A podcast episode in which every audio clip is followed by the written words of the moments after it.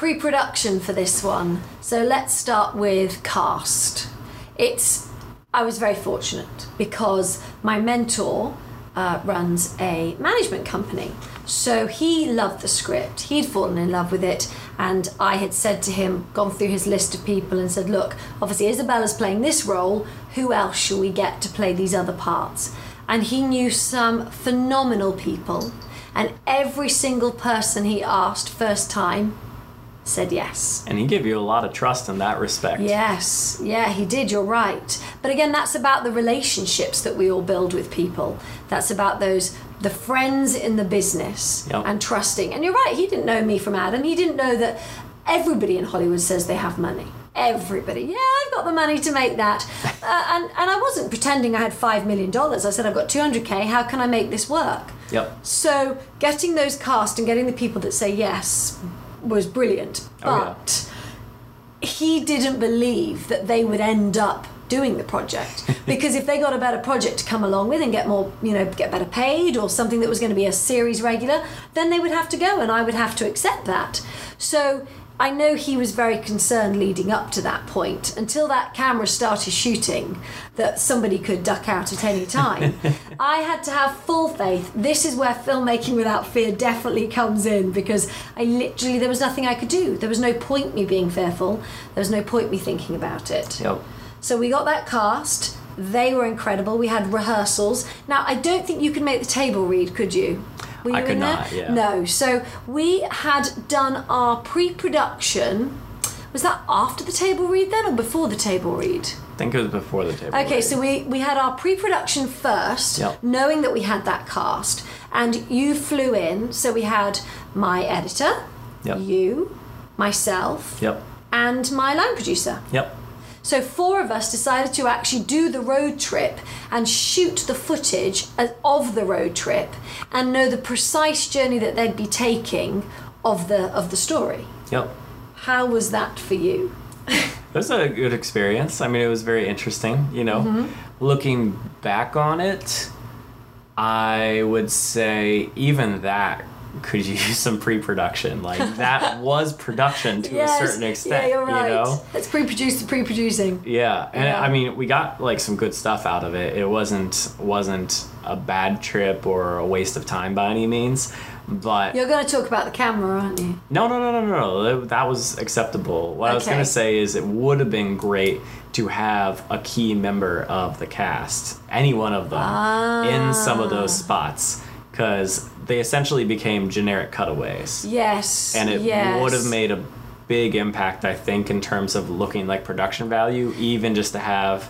Yeah. Say your daughter or Yes, someone else yes. just present in one or two of those scenes Yeah. just because we did have a lot of like now I'm going to this city and this is very directional and it's on a journey and she's here and he's there. Yes. And just to have something that establishes those characters in those places. Yes. Besides just a cutaway of a city and then them in a vehicle. Yes. Would have been something that would have been a little nicer. But again, minor, minor complaint. But it's the kind of thing where it's almost like we did get some good original footage, but you can almost get it with stock footage. you Yes, know? no, you're absolutely right. You're absolutely right. And I don't think I'd realised how, well, first of all, how little of that we actually needed in the end, which was maybe a good thing. Because Yeah, if the film yeah, hadn't yeah. been any better, then you'd have been sticking in that footage of the travelling all the time. Yep. But actually, we didn't need as much as I thought we would. And we spent tons of time pre-producing while we were on that Yes, drive. It's not like we were shooting No, and that was all nearly a week. Yeah, yeah, yeah. yeah, That was well, five days of being We took our away. time, we so. did. We took our time. We really thought about the journey, and every time we stopped, we'd discuss it. Yep. Yeah. No, you're right. So we actually had a great time pre-producing that. Yep. So, so I knew the cast. We then pre-produced the um, the film as we were going along, shooting that, making sure everything made sense. Yep. Um, the crew we were bringing in that we knew, um, but we did get this wonderful sound guy who actually was adorable. And he, the funniest thing happened on the first day of set, I will say, because I never go over time and I never go over budget. It's just something that I do. And so we're all sitting there in our big first meeting, and everybody knows me and everybody knows how I, I work. And I said, Does anybody have any questions? And he puts his hand up. Do you remember? And he said, um, I I just have one question. I was like, Yeah, yeah, you know, what is it? what happens if we go, you know, o- overtime? Do we do we do we have the money for that? Do we get paid overtime? And the room went silent. and I said, Sorry, I don't understand your question. He said, Well, you know, when we go overtime. I said, Well, we don't go overtime. He did not believe me.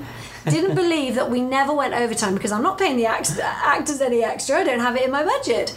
And that was a really lovely moment for me, for somebody to almost not believe it and then see how I work Oh, and everybody else to accept that. I mean, I never go over time. I'm very strict with those hours because I want people to have the sleep. I want people to have that time out.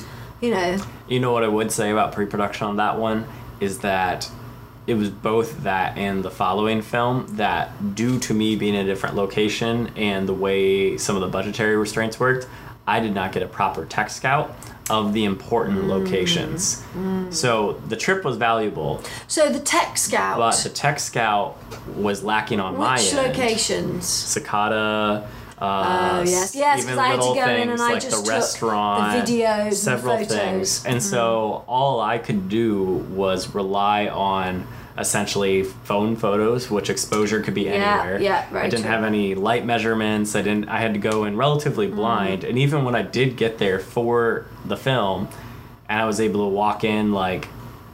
I mean, literally, we all we were able to see was the Yes, doors. you're I couldn't go into it until day of. Yes. And so I was reliant. Well, I, in my head, I was like, this is going to take some grandiose lighting because our exposure is going to be too low. That was my impression.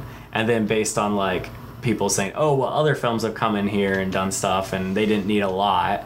But what is a lot? A lot is very relative, and I'm not giving any technical terms. And then I don't have any light meter readings. I have nothing technical to tell me. Yes, yeah. So And actually, so- so the tech scout is something that we've actually never done. Yeah. A proper tech scout. Yeah. Because So because it's been left to me. Yeah. But we did on Unseen. Well, the last one we did, yeah. which is yeah, Yeah. which you can see therefore where we've got to. So, yeah, the pre-production to me was about sitting there going over the shots, saying this is the video of the place, this is the photo. But again, that detail that enable you to then totally know what we need and what to expect, Yep. saving us that time on the day, saving us the money. Yeah, that pre-production was at another level, but still not at the level that we needed it to be. because the details we're looking for are different. Like I can judge some angles you're and right. your concepts yeah. from the stuff you provided me. The mm-hmm. materials were great in terms of you and I communicating coming Yeah. up with the plan, but it doesn't tell me anything about well, where's the power, how much power is there, how much light is there, where's the sun going to be at what time of day. It doesn't matter, you know, all those things. Which, from a director, I I need to be part of this now. I need to be understanding this. It's not just about what am I getting my cast to do, because the problem is not knowing that information means that when we're blocking and we're rehearsing. Things aren't going to be as simple as I thought they were going to be. Again, meaning we're then behind in time, or we're having to just go for it, and it's not to the level or the standard that you want. and it ended up biting in the ass during a restaurant sequence with the audio not having their tech scout as well. So it's not just yes, me. It's yeah. like it's not just him. well, I don't mean that in a oh, it's like whatever, guys. But you know what I mean. Like Yeah, no, it's one of those. Situations where we had to change something that worked perfectly fine for you and I yes. because the audio didn't work all Yes, of a sudden, yes. and Yeah. we didn't know it until we were actually already set up on Yeah. the video shot too. I mean, it's not like we walked right into a location. So you would think I'd have learnt by now, but I have to say on the film after this, I still made another terrible tech error with sound, um, which I will just tell you because it's relevant now. But I, well, I chose this restaurant, and when I went there, it was perfect. Everything was brilliant. The time we went to shoot, next door's dog parlour was open, so all you could hear was the shower going on and off to clean the dog and the dog's barking. So I've really learned that even in that one space, what is going on around it, what else is happening, so that tech scout is crucial. So um, I'm just reminding myself, actually, not you guys at home, to remember don't forget to tech scout. It's a Big part of pre-pro.